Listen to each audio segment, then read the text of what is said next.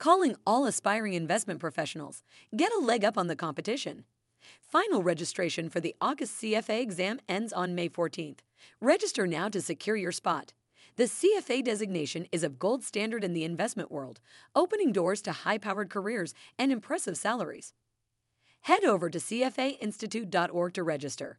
Don't wait. Take control of your finance career today.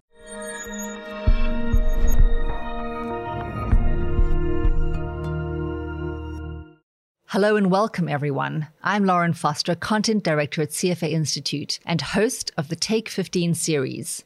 The episode you're about to listen to was recorded live at our annual conference in London. Be sure to check out other live recordings at annual.cfainstitute.org backslash live. Thanks so much for listening. Welcome back to Conference Live, CFA Institute's coverage of its 72nd annual conference here in London. I'm Jason Voss, CEO of Active Investment Management Consulting. Joining us here on the stage is Jane Henshaw of Vanguard, uh, the Center for Investor Research. You are the head. That's right. That's right. And you've spent 15 years working with IT prior to joining this team. And you have led and implemented and evaluated nudges in different contexts for the benefit of those end clients, yes? Yes. Welcome. Thanks very much for coming. So, talk to me about your work at Vanguard. I, I, think, by the way, as a preview to the audience, this is one of the more interesting sessions we, were doing, the annual conference. Tell me a little bit about what you do. Well, my background is really technology, and I came up in this role through de- designing things like our websites, our mobile sites, and really it was selfish in nature because I hate talking to a person. I'm one of those people that if I have a problem with a service provider, I don't want to have to call. And so I always wanted to make sure that people could do whatever they needed to do on our sites as easily as possible.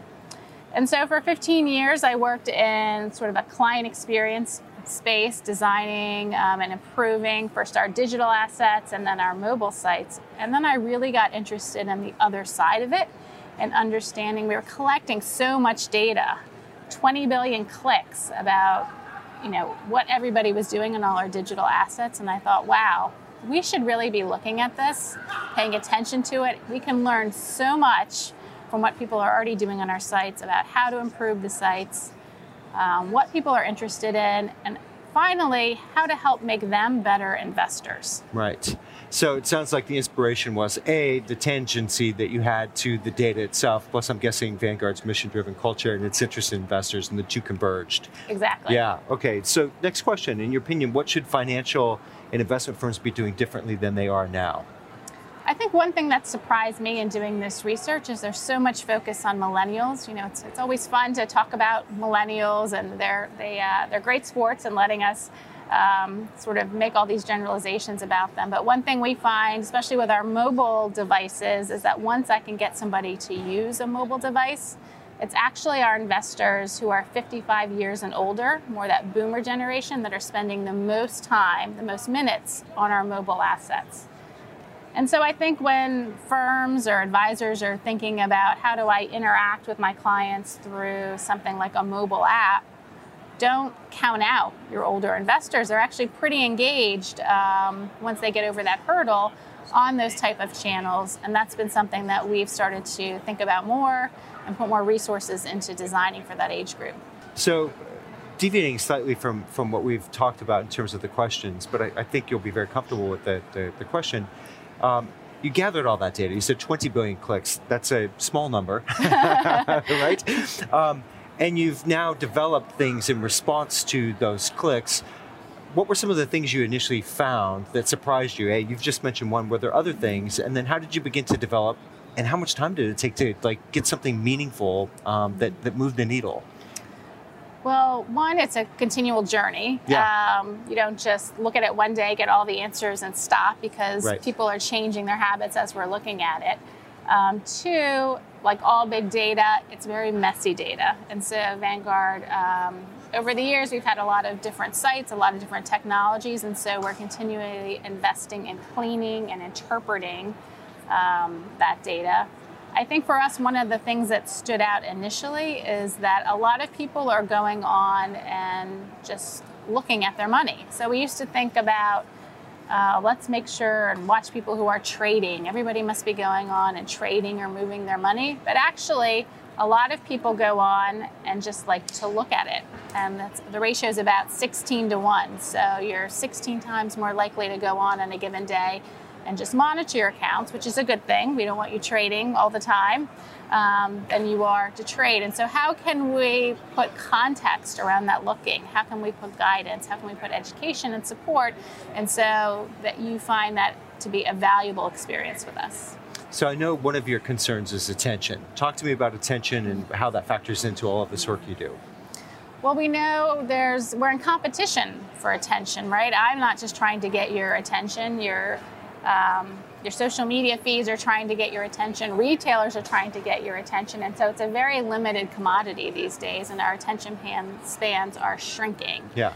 Um, now, luckily, people do have a vested interest in their money, which we know and we hope. And the good news is that the more money, the more assets you accumulate over time, the more you tend to pay attention to it and the more you like looking at it. And so there's this um, inherent feedback lo- loop that the better your money performs, the more you like looking at it, the more you look at it, the more attention you pay. And so I think that's all a very good thing, and it ties into another one of our trends, which is noting that looking at your money can be very emotional. So it's not just the rational mind that's being engaged, but the emotions as well. Yeah, and is that research done in the lab, or is that information you can infer from the data that you collect, or how do you know? Or just because you're quoting the science and you know the science? Combination of tools. Part of it's uh, supplemented with survey. So we do survey work and go out and ask people, how do you feel when you look at your money? We're also undertaking a new exciting um, set of work this summer where we're going to be introducing neuroscience into our study. And so of course, we don't have MRIs in the basement of Vanguard. We're not we're not investing in that, but we're partnering with a leading academic institution right down the road, University of Pennsylvania and Wharton, and they're going to help us really understand what's going on in people's minds. Right, another set of data is right in here. We've sure. got brain waves, cortisol, emotions. While while people are looking at their money and what can we learn from what parts of the brain are triggering different decisions. Super interesting. So let me ask you a question. It's a, it's a hypothetical question, uh, and it requires a little setup. So I apologize in advance. Several years ago, for CFA Institute, uh, I was an author on a document called "The Future State of the Investment Profession," and from our discussions we thought that like it came up spontaneously. The question we get asked the most as investment professionals is, "Can you explain this financial statement to me?" Mm. And so we foresaw a moment because there is so much data, and we do now know client preferences for information and what makes them, you know, feel anxiety. Can you imagine a future uh, where financial statements are more customizable? They present the information the client not only wants to see, but in a way that's actually better suited for them. So, for example, you mentioned millennials. Maybe the millennials like it differently than maybe that 55 to 65 crowd. I mean, what do you think? Yeah, I'm going to answer the question a little differently. Sure. Uh, year over year, we see people accessing their online statements is dropping. It used to be in the top five activities everybody did, then top 10. Now it's, I think, somewhere around 18, number 18. And so I don't know that financial statements, as you know, the old paper statement, as I think of it, as the PDF, is as relevant as somebody going and logging in online. Yeah. And that being really their, you know, real-time statement slash experience where they can interact with tools, they can chat, they can make hypotheticals. And so my personal opinion is maybe statements aren't the way to think about it anymore. They're not the right frame. Sure. And it becomes more about a holistic online experience. Yeah, so that probably begs the question. You mentioned you dangled mobile. Um, are you seeing a big switch to mobile? Are more people accessing Vanguard's data and all of this information more for, through the mobile app? We are. Desktop and traditional computer use is declining about three percentage points a year. Yeah. Whereas mobile, uh, both browser and app, are increasing about 18% over both of our retail and 401k businesses. Yeah. So going back to that environment, you said the online experience is richer than the traditional PDF. Totally agree. Um, to what degree can you layer in goals and is maybe that a goal of the neuroscience i'm guessing the neuroscience you're trying to get richer more comprehensive maybe more honest data honestly in terms of how clients really feel about things is, is maybe one goal to pair up client goals relative to what they see or yeah, I think any data that we have at a personal level that helps us understand your goals, your frame of mind when making investment decisions, and are you in a good place. You know, the last thing we want is somebody to make an, a panicky or an impulsive decision. So these are all just tools, maybe for us or for an advisor to look at to say, sure. you know, what's the behavioral coaching needed so that somebody can make a good long-term investment decision and give them the best chance for investment success, which is our goal. Yeah, yeah, sure. So. Uh, no money, like you don't have to ante in, right? That you're not held to account for this five years on, but because of your working on the frontiers of this space, what do you think? Like, like right now, you know relatively what's po- possible based on the data and the technology, but you must have like dreams of what could be possible. Like, what what occupies that space? What are you fantasizing about that you can't do now? I mean, for me personally, I'm really intrigued by all the information that's being collected by these wearable devices. So whether it's a Apple Watch, a Fitbit, any type of wearable, I think there's a gold mine of information about heart rate, pulse, could be translated into my personal anxiety level.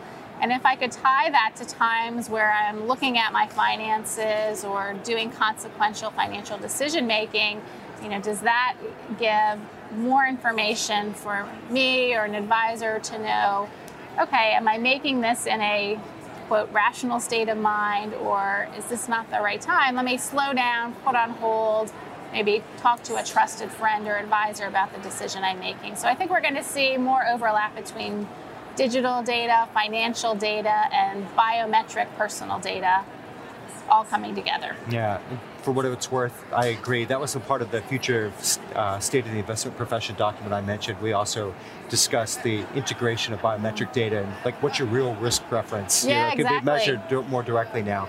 So for my final question, um, how do you measure your success? I know you said we're mission oriented organization, but surely you have internal metrics and you're trying to move the needle constantly. Like what's the success metric look like? What do you what's the state you're moving from and that you're trying to move toward? For our group, it's a little different. We're really about transparency and having these discussions in the industry. So Vanguard wants to be a leader in sharing data and making uh, raising the bar for other organizations to possibly share their data on investor decision making. And in that way, we think we can come together as an industry and really um, provide better tools and solutions to all of our clients. Yeah, thank you very much, Jane, for being here. I really appreciate it. It's a super interesting field, in my opinion. I think it's at the frontiers of client engagement. I'm so glad that you joined us today. Thank you very much, Jason. If you enjoyed today's episode, please consider rating and reviewing us on iTunes or wherever you're listening. We'd love to hear your thoughts, and it helps others find the show. Also, a quick reminder this podcast isn't intended to provide expert advice on the topics we covered. If you need tax, accounting, or legal advice, please consult a professional. I am Lauren Foster. Thanks so much for listening.